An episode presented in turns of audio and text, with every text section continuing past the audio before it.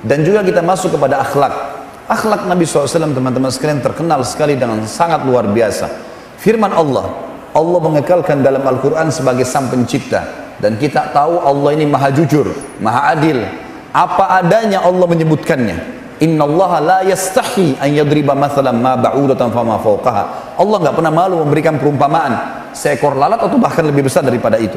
Hak-hak yang diucapkan oleh Allah Subhanahu wa taala. Allah memuji baginda Nabi SAW dalam Al-Quran kekal ditilawakan sampai hari kiamat oleh orang-orang beriman dalam surah Al-Qalam ayat 4. A'udzu billahi minasyaitonir rajim wa innaka la'ala khuluqin azim. Sesungguhnya kau memiliki budi pekerti akhlak yang azim Azim itu dalam bahasa Arab sangat agung, besar. Sebagaimana kita mengatakan subhana rabbiyal azim. Maha suci Tuhanku yang maha agung. Orang yang paling mengenal seorang laki-laki kalau dia sudah berumah tangga adalah istrinya. Para sahabat pernah bertanya dalam hadis Bukhari Muslim kepada Aisyah radhiyallahu anha, Ummul Mukminin. Wahai Aisyah, beritakan kepada kami bagaimana akhlaknya Nabi SAW. Di luar rumah kami sudah kenal beliau sebagai Nabi. Tapi di rumah bagaimana? Bagaimana kalian para istri memberikan gambaran tentang suaminya ini? Seperti itu kurang lebih bahasanya. Apa kata Aisyah radhiallahu anha? Kana khuluquhul Qur'an alaihi salatu wassalam. Akhlaknya Nabi SAW, budi pekertinya Al-Quran. Nggak ada yang lain udah. Seperti Al-Quran bisa, kalau ada Al-Quran bisa jalan di muka bumi, itulah Nabi SAW. Sampai Aisyah pernah membuat masalah dengan Nabi SAW teman-teman sekalian maka Nabi SAW sempat marah. Laki-laki ada sedikit yang dia dengar lalu sedikit marah. Tidak disebutkan apa masalahnya. Lalu yang terjadi teman-teman sekalian, Aisyah pun sempat ketakutan. Lalu Nabi SAW melihat istrinya merasa salah. Lalu kata Nabi SAW dengan akhlak yang mulia. Beliau mengatakan, Kejam, pejamkan matamu Aisyah. Dipejamkan matanya. Lalu kata Nabi SAW, mendekatlah. Begitu mendekat, didekap oleh Nabi SAW, dipeluk oleh Nabi SAW. Lalu beliau menghibur istrinya sambil mengatakan, sungguh setelah aku memelukmu, marahku sudah hilang. Nabi SAW mendidik dengan akhlak yang mulia. Bukan seperti sebagian laki-laki di antara kita karena menganggap laki-laki main pukul, main tampar, main injak, main tendang dan segalanya. Ini semua jauh dari akhlak baginda Nabi SAW. Keberanian ditunjukkan di depan musuh-musuh Allah. Bukan depan istri, bukan depan anak. Kita boleh tegas, tidak boleh keras. Bedakan masalah itu. Baginda Nabi SAW tegas. Tegas itu saya nggak mau ini, saya mau ini. Tapi keras tidak boleh. Keras tidak boleh. Keras itu matanya melotot, kata-katanya kasar, tangannya melayang. Itu bukan hal yang dianjurkan oleh baginda Nabi Wasallam. Riwayat Bukhari yang Muslim yang lain menceritakan pembantu Nabi Wasallam Anas bin Malik radhiyallahu anhu.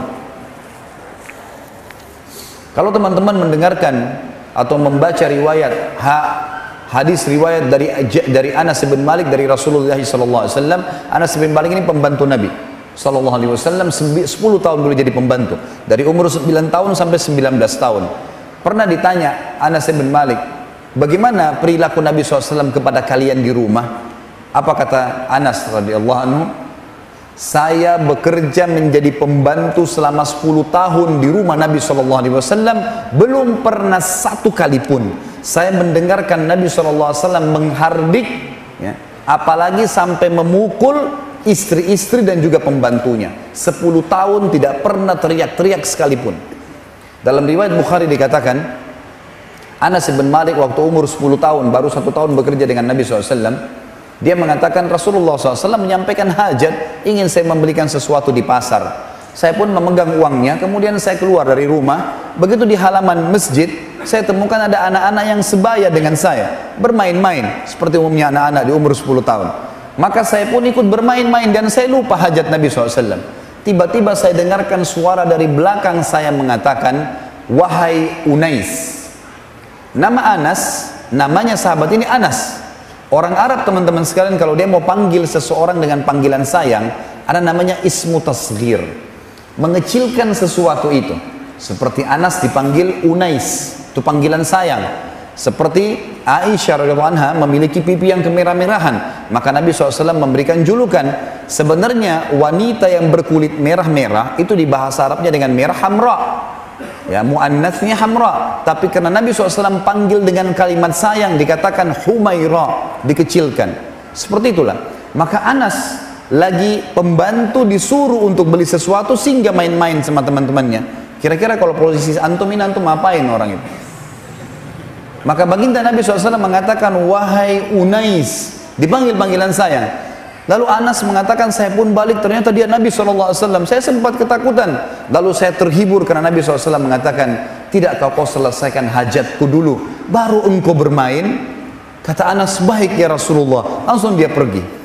Dalam hadis Bukhari dikatakan Aisyah berkata radhiyallahu anha bahwasanya Nabi SAW tidak pernah marah kalau berhubungan dengan haknya pribadi. Kalau masalah haknya dia diselesaikan. Dan dia hanya marah kalau sampai hukum-hukum Allah dilanggar. Hukum-hukum Allah dilanggar. Beliau pernah menghajar istrinya. Semua istri Nabi SAW pernah dihajar sebulan. Nabi SAW tidak menggauli mereka. Karena mereka ternyata sudah ditentukan nafkahnya oleh Nabi SAW dan itu penentuan dari langit Allah yang menentukan untuk Nabi SAW lalu mereka tidak menerima masalah itu. Maka Nabi SAW diperintahkan untuk Allah menghajar mereka. Selama sebulan Nabi SAW tidak menggauli mereka. Tapi tetap Nabi SAW menjaga akhlak menanyakan dari depan pintu ya, bagaimana kabar kalian? Apa hajat kalian? Tetap dikemudian Nabi SAW tapi beliau tidak menggauli mereka untuk memberikan adab sesuai dengan perintah Allah yang maha kuat dan maha perkasa Teman-teman sekalian, di antara akhlak yang dinukil oleh para ulama tentang Nabi SAW adalah masuk Islamnya seorang pendeta Yahudi. Saya tidak temukan nama orang ini dalam riwayat, tetapi disebutkan seorang rohban, pendeta Yahudi. Pernah Nabi SAW berutang padanya, mengambil 20 sak kurma. Maka Nabi SAW waktu itu sepakat akan dibayar di waktu tertentu. Belum tiba waktunya, Nabi SAW lagi nyampaikan seperti pengajian, wahyu, sahabat lagi pada ngumpul semuanya. Pintu masjid terbuka, Masuk seseorang, pendeta Yahudi ini mendekati Nabi SAW dan beliau punya imamah di kepalanya dan ada sisa kain diletakkan dari kanan ke kiri. Tiba-tiba saja orang Yahudi ini datang berdiri, tidak pamit, tidak apa-apa di masjid yang Nabi SAW sahabat semua lagi pada ngumpul dengarkan hadis. Tiba-tiba dia langsung menarik tari imamah dari belakang Nabi SAW dengan keras sehingga membuat leher beliau tercekik. Melihat kejadian tersebut, sahabat semuanya marah secara otomatis.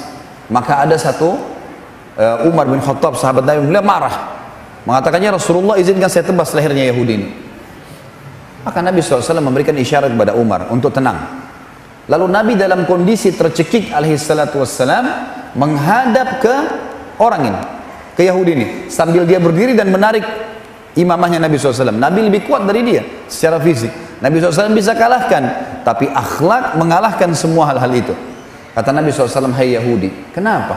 Ada apa kamu? Dia bilang, hai Muhammad, bayar segera utangmu. Dan saya tahu kalian orang-orang Quraisy suka nunda-nunda bayar utang. Orang ini sudah minta dibayar, caci maki lagi, gitu kan?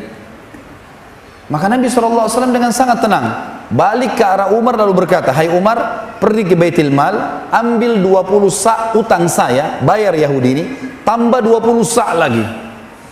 Kata Umar, ya Rasulullah, 20 sak pertama utang anda, 20 sak kedua untuk apa? Kata Nabi SAW, hukuman karena kau telah menakut-nakuti dia. Umar yang dihukum oleh Nabi SAW. Maksudnya apa? Kalau saya ada jangan ambil keputusan. Apalagi ini penawarannya penggal lehernya ya Rasulullah. Ini bukan main-main. Maka apa yang terjadi teman-teman sekalian? Umar bin Khattab pun pergi ke Baitul Mal, diikuti oleh Yahudi ini. Umar karena jengkelnya ditinggal Yahudi ini. Sampai tiba di Baitul Mal, disiap, disiapkan 20 sa itu. Setiap Yahudi ini mau ngomong, Umar selalu hilang hindari. Nggak mau mendengar omongannya gitu. Sampai dia mengatakan, Hai Umar, saya tahu kau marah dengan saya.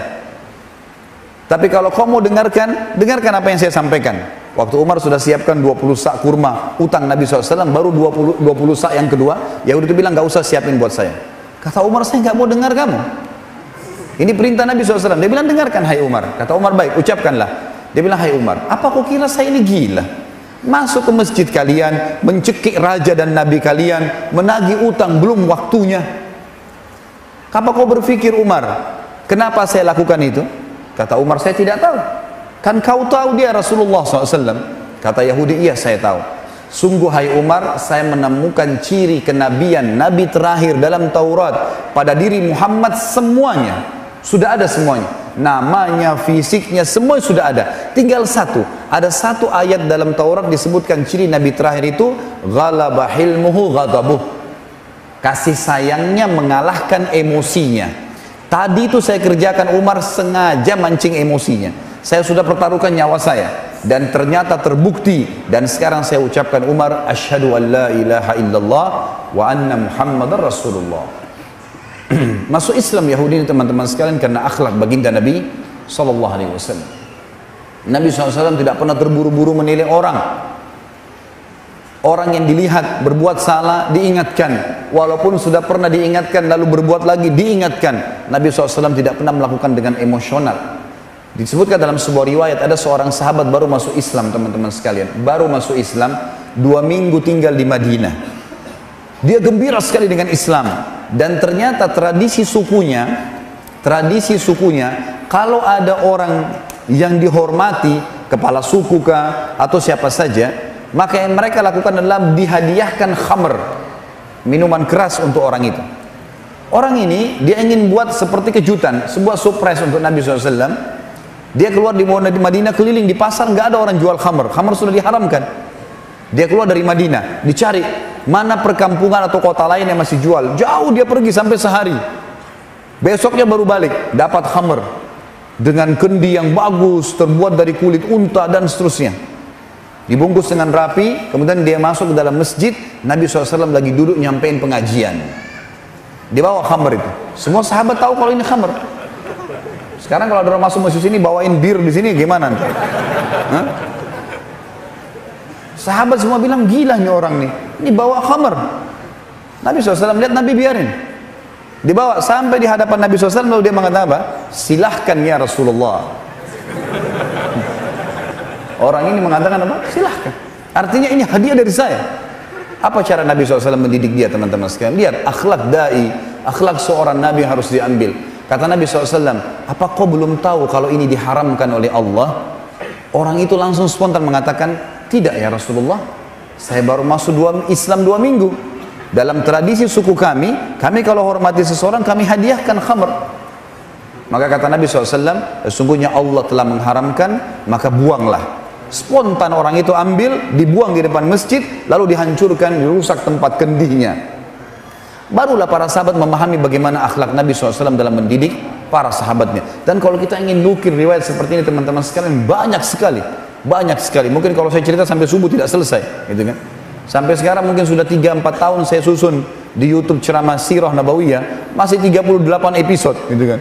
Itu panjang lebar kita paparkan tentang bagaimana perilaku-perilaku seharian, keseharian baginda Nabi SAW yang mulia. Yang jelas itu sepintas, sedikit gambaran tentang bagaimana akhlak beliau. Selanjutnya teman-teman sekalian kita harus tahu satu hal dan harus diyakini wajib dan tidak boleh bimbang dengan masalah itu kalau Nabi SAW adalah utusan Allah. Dan Allah ini pencipta langit dan bumi. Nabi SAW adalah utusan Allah dan Allah pencipta langit dan bumi. Dan kita selalu mengakui dan mengikrarkan la ilaha illallah. Nggak ada yang menciptakan semua yang di langit kelihatan atau tidak kelihatan oleh mata kita.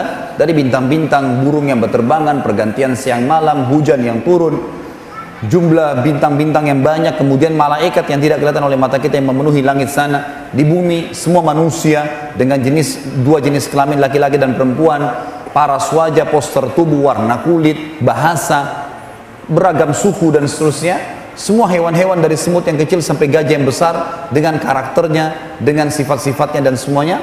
Kemudian semua tumbuh-tumbuhan dari rumput yang kecil sampai beringin yang besar, semua yang kelihatan itu dan tidak kelihatan dari jin, dari perasaan manusia, semua ini teman-teman kata kuncinya la ilaha illallah.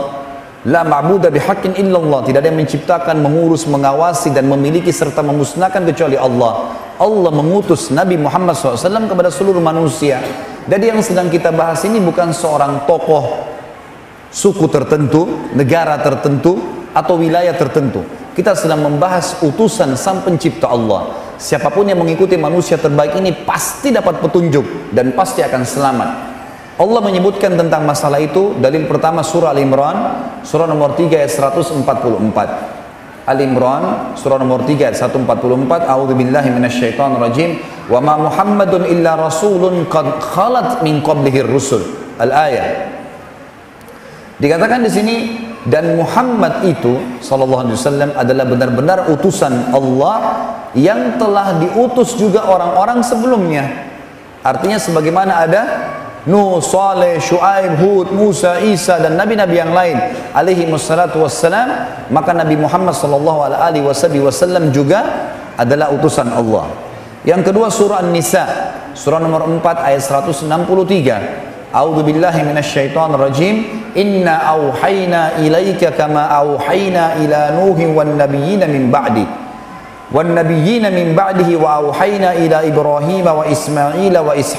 Yaqub wal asbati wa Isa wa Isa wa Ayyub wa Yunus wa Harun wa Sulaiman wa ataina Dauda zabura. Sebelum saya baca terjemahnya teman-teman sekalian, orang-orang Yahudi di Madinah sempat berkata di zaman Nabi SAW, ini Muhammad ngarang-ngarang nih. Muhammad ini ngarang-ngarang. Dia mengaku nabi.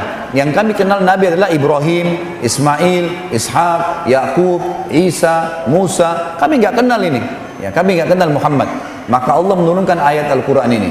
Bunyinya sesungguhnya kami, kata Allah, benar-benar telah memberikan wahyu kepada Hai Muhammad. Sebagaimana kami telah memberikan wahyu kepada Nuh dan nabi-nabi yang datang setelahnya. Dan kami telah memberikan wahyu pula kepada Ibrahim, Ismail, Ishak, Yakub dan anak cucunya, Isa, Ayub, Yunus, Harun dan Sulaiman dan kami telah memberikan kitab Zabur kepada Daud. Satu ayat lagi baru kemudian kita azan dan solat. Ayat ini surah Al-Fath, surah nomor 48 ayat 29. A'udzu billahi minasyaitonir rajim. Muhammadur Rasulullah.